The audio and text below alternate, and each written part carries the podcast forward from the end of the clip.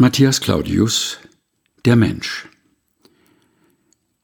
Empfangen und genähret vom Weibe wunderbar, kömmt er und sieht und höret und nimmt des Trugs nicht wahr.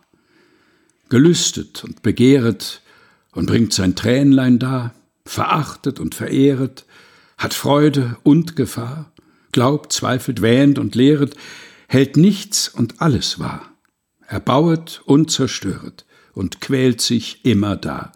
Schläft, wachet, wächst und zehret, trägt braun und graues Haar etc. Und alles dieses wäret, wenn's hochkommt, achtzig Jahr.